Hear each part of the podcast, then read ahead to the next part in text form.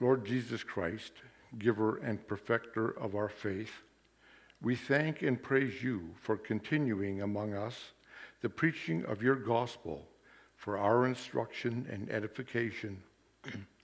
Send your blessing upon the word, and by your Holy Spirit increase our saving knowledge of you, that day by day we may be strengthened in the divine truth and remain steadfast in your grace.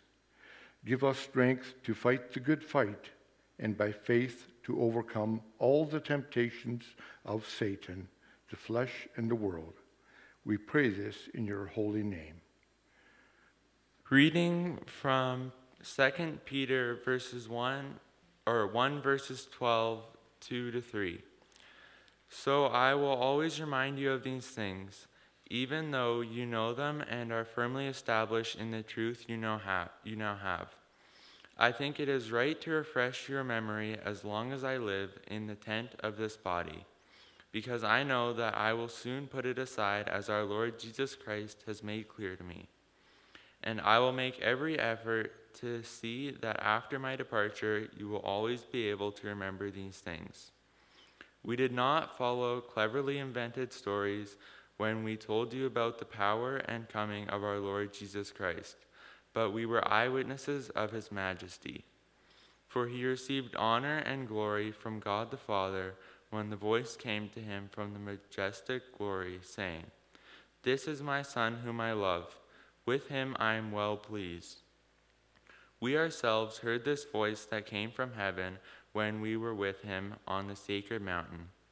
And we have the word of the prophets made more certain, and you will do well to pay attention to it, as to a light shining in a dark place, until the day dawns and the morning star rises in your hearts. Above all, you must understand that no prophecy of Scripture came about by the prophet's own interpretation. For prophecy never had its origin in the will of man, but men spoke from the God as they were carried along by the Holy Spirit. But there were also false prophets among the people, just as there will be false teachers among you. They will secretly introduce destructive heresies, even denying the sovereign Lord who brought them, bringing swift destruction on themselves. Many will follow their shameful ways and will bring the way of truth into disrepute. In their greed, these teachers will exploit you with stories they have made up. Their condemnation has long been hanging over them, and their destruction has not been sleeping. The word of the Lord. So the video sermon that uh, we will hear this morning comes to us from Reverend Henry Veldboom from uh, Granham C R C Church. It was recorded at Covenant C R C Church.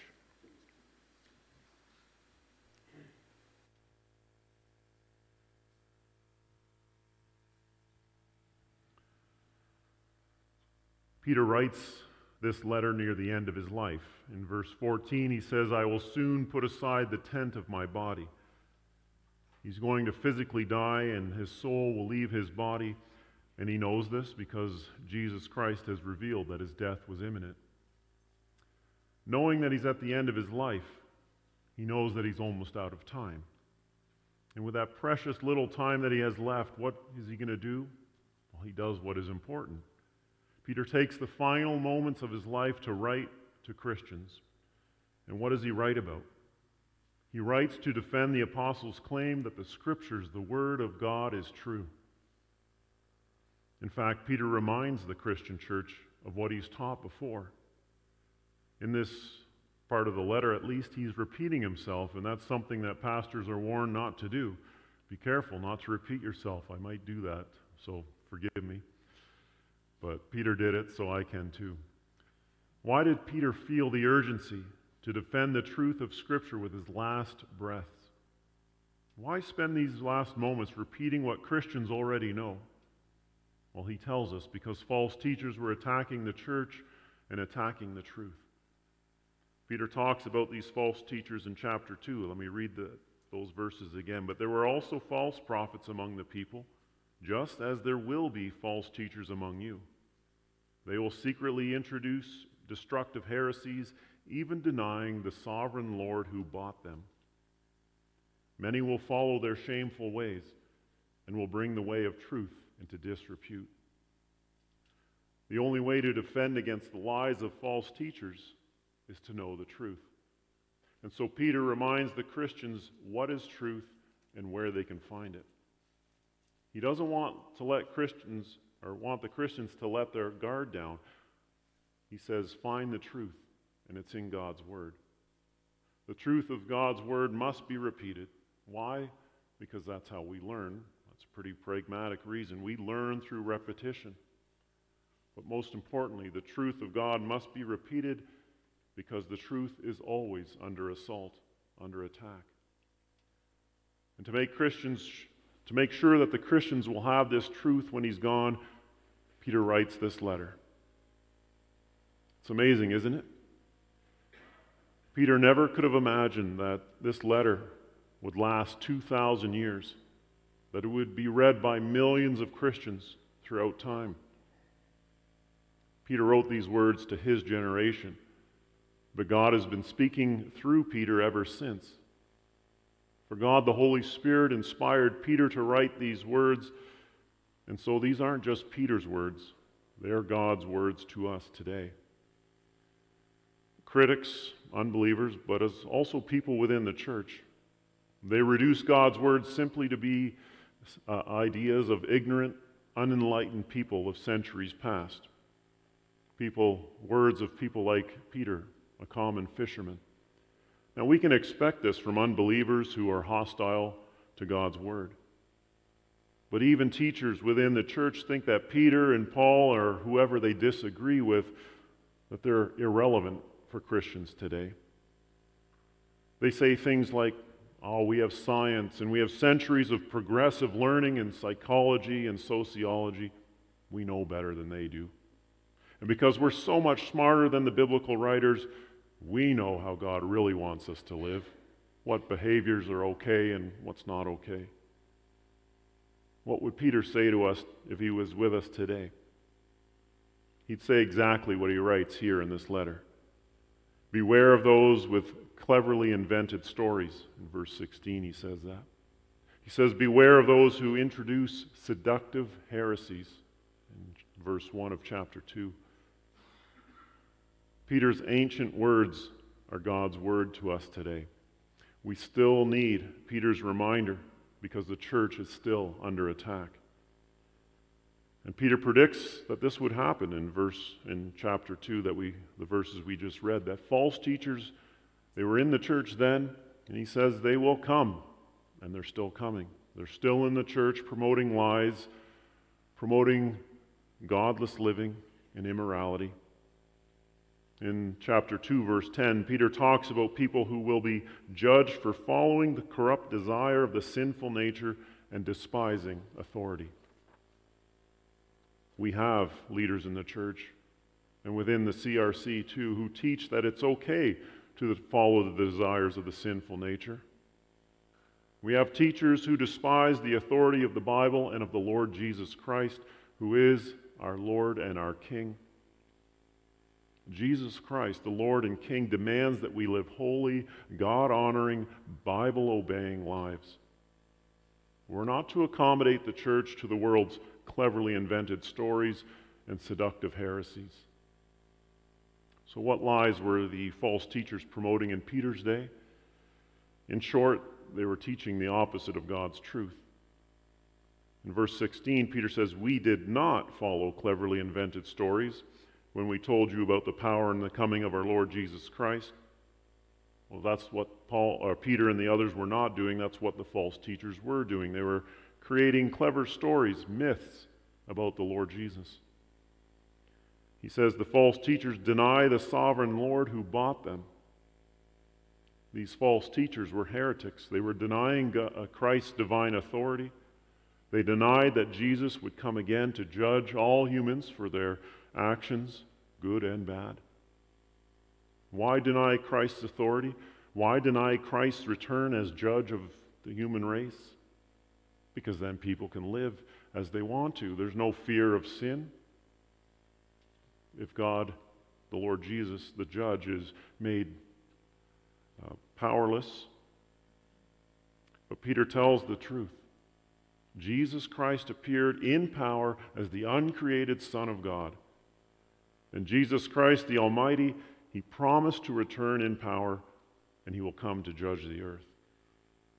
Christ's first coming was not a myth, and Christ's second coming is also not a myth. Peter doesn't just say this and then move on. He gives proof. And the first element of proof that he offers that Jesus had come in power but would return in the same way was his eyewitness experience. Think of Peter. He's almost going to die. He's not going to die for a lie. He won't waste his dying breath promoting a fantasy, a myth. No, Peter finishes his life defending the truth that he witnessed with his own eyes. He says, "We were eyewitnesses of his majesty." And the event that Peter's talking about, he describes in verse seventeen. He says, "Christ Jesus received honor and glory from God the Father when the voice came to him from the majestic glory saying, 'This is my Son, whom I love. With him I am well pleased.'" Peter's thinking to Christ's transfiguration. He's remembering that glorious event. We can, can't even imagine what Peter experienced that day. But he's not the only eyewitness who saw Christ being transfigured. He says, "We were eyewitnesses. We heard the voice from heaven. We were with Jesus on that holy, sacred mountain." So it's not just Peter's word. Others can confirm the truth claims that he's making here. Matthew, Mark, and Luke, that record Christ's transfiguration in their Gospels, and all three of them say that Peter, James, and John witnessed Christ's transfiguration. In Jewish law, one witness was not enough. Three eyewitnesses were needed to testify to an event or some truth claim for it to be considered true. It's no coincidence that Jesus took three men with him to witness his transfiguration. But what's so important about the transfiguration of Jesus Christ that Peter reminds the Christians here with his final breath? While the transfiguration revealed that Jesus was indeed the Son of God, the anointed one sent by God, the King of God's kingdom, and the ruler of the universe. When Christ came to earth, he took on a human body. It covered up his divine glory. But in his transfiguration, Jesus' glory just bursts out of his humanness. John writes this. He confirms this in his gospel. He says, "Christ Jesus, the Word, became flesh, and we beheld his glory." He might have been referring to the transfiguration. I think he was. The transfiguration revealed that God or that Jesus was God himself. Peter goes on giving proof. He says, not only did Peter, James, and John, did we see Jesus as the Son of God, we heard it with our ears. We heard God say, "Behold, this is my Son whom I love." The transfiguration proved that Jesus was God, Messiah, and King. It also foreshadowed how Jesus would return in his second coming. The phrase "coming of our Lord Jesus Christ" is used in the New Testament to refer to the day of Christ's return. The false prophets denied Christ's divine nature. They denied that he would even come back. But Peter, nearing the end of his life, defends the truth. Christ Jesus is God who will return in his glory as the King and Judge of the creation. We as humans better be prepared. Now, Peter doesn't stop yet with his experiential eye and ear witness defense of the truth. He reaches back into the Old Testament, the old Hebrew Scriptures, to defend the truth that he's proclaiming. He knows that the Scriptures are the ultimate source of truth. In verse nineteen, he says, "What Peter, James, and John saw and heard, the prophets foretold." Peter says, "Look, we may have experienced Christ revealing his glory as a sign of his promised return, but the prophets, they said this would happen." The prophets of the Old Testament, their prophecies were fulfilled in the New Testament. To understand the Old Testament better, we need to read and believe the New Testament. But to understand why things happen as they do in the New Testament, we need to read and believe the Old Testament. That's what Peter's getting at when he says, we have the word of the prophets made more certain. The false teachers lied, saying, Jesus is not the real deal. He's not the Messiah. Peter refutes that lie, saying, don't just take our word, take God's prophet's word as testimony that God's Messiah would appear and would return, and that Messiah is none other than Jesus Christ. Well, today, so-called wise people in the church try to discredit God's Word, Old and New Testament. People in the church try to cleverly explain away God's decrees for living. People try to cloud and obscure God's clear teachings in both the Old and the New Testament. We need to be on guard for this corruption of God's Word.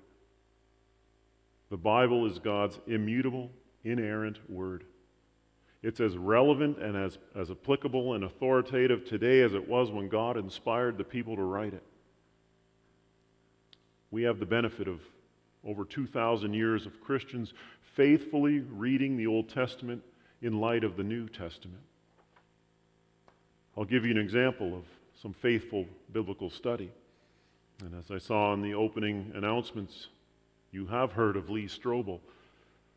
Lee Strobel was trained as an investigative journalist. He knew how to find and evaluate evidence. He was good, very good at deciphering lies from facts. You'll see that in the movie if you come and watch it. As an unbeliever, Strobel set out to prove that the Bible was nothing but lies. He believed it was written by a bunch of people who invented very clever stories.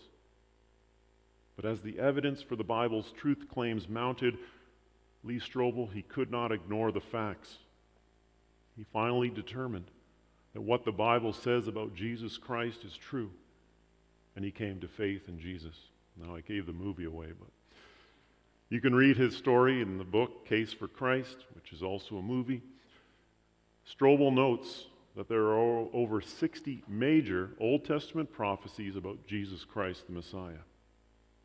seven hundred plus years pass after la- the last prophecies, and then Jesus comes to earth. Jesus fulfills every one of those sixty major prophecies and many m- minor prophecies as well. Strobel writes, the mathematical probability of one person fulfilling just eight seven hundred-year-old prophecies, it's one in a hundred million billion. That's one followed by seventeen zeros. Now, how's that for scientific method supporting Scripture? Jesus fulfilling over sixty Old Testament prophecies, it's not a coincidence. It's not a chance. No human could dream something like that up. In Luke twenty-four, verse forty-four, Jesus says, everything must be fulfilled that is written about me in the law of Moses, the prophets, and the Psalms, the Old Testament. The Old Testament scripture, scriptures speak about Jesus. He fulfills them, and he proves that God's word is true. And if God's word is true and faithful, and a person says they believe in the Bible, then God's word must be authoritative in their life. They can't pick and choose. All of God's word must guide how we live. For as God's, if God's word is true, then we must allow it to cha- challenge the world and challenge our beliefs and actions. Peter tells Christians, pay attention to what the prophets wrote. We also must pay attention to what the Old Testament prophets wrote. It's not a throwaway part of the Bible. No, the Old Testament with the New Testament is, is God's light that shines in the darkness. The word of the Lord is light for our hearts and our souls that are darkened by sin. The more we read and follow God's word, the more our lives are illuminated. The more we let Scripture speak into our lives, the more we will walk in the light of God. Reading the Bible, the Scriptures, is not firstly about gaining intellectual wisdom. Reading Scripture is about reconditioning our hearts. We read God's Word so that our hearts get in tune with His heart. accepting Jesus as Lord must lead to transformation, or we really haven't accepted God's word. We haven't accepted Jesus Christ if there's no change in us. Our hearts must turn from sin and to the Lord more and more. This is repentance. Salvation from sin, it cannot be completed without our hearts shifting from the world's ways to God's ways. That's why Jesus said, repent and believe. We often forget that first part. You simply say, oh, just believe in Jesus and everything will be fine. Go on and live your own life. But that's not true. One day, all who repent from sin and believe in Jesus Christ as Lord and Savior, they will have their hearts and their lives fully illuminated, fully transformed by the Word of God. That day is the day of Christ's return. When Jesus comes again, all Christians, true Christians, will be transformed into His likeness. Every trace of sin and brokenness that we experience now, it will be gone. We will be filled with the truth. Peter speaks of this too when he says, pay attention to the light of God's word until the day dawns and the morning star rises in your hearts. The day is the day of the Lord. The morning star, that is Jesus Christ. Jesus calls Himself the morning star in the revelation that He gave to John, chapter twenty-two, verse sixteen, He says, I am the root and the offspring of David, the bright and morning star. When we come to know Jesus as Savior and Lord through the work of the Holy Spirit, we see the light. And when we receive the light, who is Jesus Christ, and give our lives to Him, then we receive life, eternal life. False teachers keep people in the dark. They obscure who Jesus is. They cloud people's minds with clever teaching about salvation. In Martin Luther's day, the Roman Church peddled cleverly invented teachings. The Roman Church distorted the gospel of salvation by grace. They made salvation contingent on good works that they dreamed up. And the corrupt church leaders said that they could dispense or withhold salvation from the people. As an obedient monk, Luther followed the rules of the church to a T. He did everything the church told him to do, and still he could not get rid of that guilt that he had because of his sin. Then one day, by God's grace, Luther got a hold of a Greek Bible. He noticed the glaring contradictions between the original Greek scriptures and the Latin Bible that the church was teaching. He discovered many lies were being taught by the church. He discovered that scripture taught only one thing can save humans from the consequences of their sin: God's grace, grace through faith in Jesus Christ. When Luther read God's word about salvation, he received his life back. He said, I felt that I was altogether born again and had entered paradise itself through open gates. God's word did that.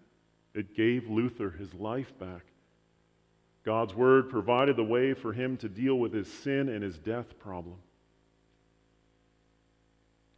Way back in Genesis, we learn that God teaches or creates through His word. He simply speaks, and everything comes into existence.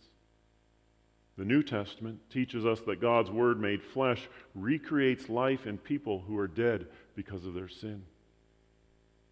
Creation and recreation, they happen through God's Word. And we know God's Word when we know Jesus Christ, the Word made flesh. Luther taught the truth of Scripture. He boldly refuted the lies of the church. We celebrate what he began there on Reformation Day. He was a threat to the false religion being passed off as Christianity. So the church, knowing he was a threat, warned him, deny, recant your writings, but Luther refused. He said this to his interrogators: unless I am convinced by sacred scripture or by evident reason, I will not recant, because my conscience is held captive by the word of God, and to act against conscience is neither right nor safe. We can certainly learn from Christians of the past as long as their teachings are true to the Scriptures. Tradition is helpful for Christian living, but only when it is healthy tradition. Tradition is healthy when it draws us closer to Jesus Christ, our source of light and our source of life. We don't have to discard all tra- tradition, because healthy tradition helps exalt Jesus Christ. It promotes the gospel of salvation in Jesus. And so our Christian creeds, our confessions, our catechisms, they are part of our church's healthy traditions, as long as they keep the Scripture central and they keep Jesus in number one place. Peter writes his letter with a sense of urgency. He knows that God's truth is at stake in the church, and he will defend God's truth with his dying breath. Luther and the reformers who followed him, they spoke and taught with an urgency too. They also knew that God's truth was at stake in the church. Many of them died defending God's truth. The church today needs to regain that sense of urgency for defending and promoting God's truth. We must let Scripture speak by speaking Scripture.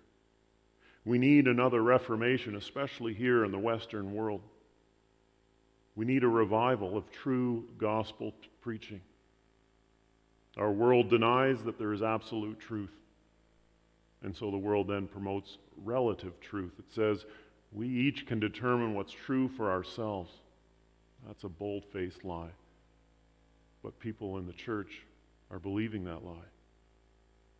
God tells each one of us, my word is truth. Jesus comes to us today and he says, I am the truth. Do we hear what God is saying? Do we hear Jesus and his declaration that he is the truth? I hope so. May God's word of truth speak into the church and to in each one of our lives. Amen. Let's pray. Almighty God, your word was inspired by you to be written so long ago, and so many today want to discard your word as being irrelevant. But your word is immutable, inerrant, and everlasting, for it comes from you, the everlasting God of creation. We thank you, Lord, for the way your word just brought things into being. And we thank you most especially for Jesus Christ, your word in the flesh, the one who came to live the life we could not live, who died the death that we deserve, but who was raised up Lord of life. We thank you, Lord, for the victory that Jesus has won on our behalf. Keep our hearts focused on him, set on him. Keep our eyes attuned to his coming, Lord. May we not get complacent. May we be strong defenders of the truth, your word, the Bible. And may we proclaim it, whether from a pulpit or across a kitchen table, Lord. May we proclaim your word boldly, calling each other into right relationship with you through repentance and through belief in Jesus Christ and the word written about him. Lord, hear our prayers, for we pray them in Jesus' name through the power of the Holy Spirit. Amen.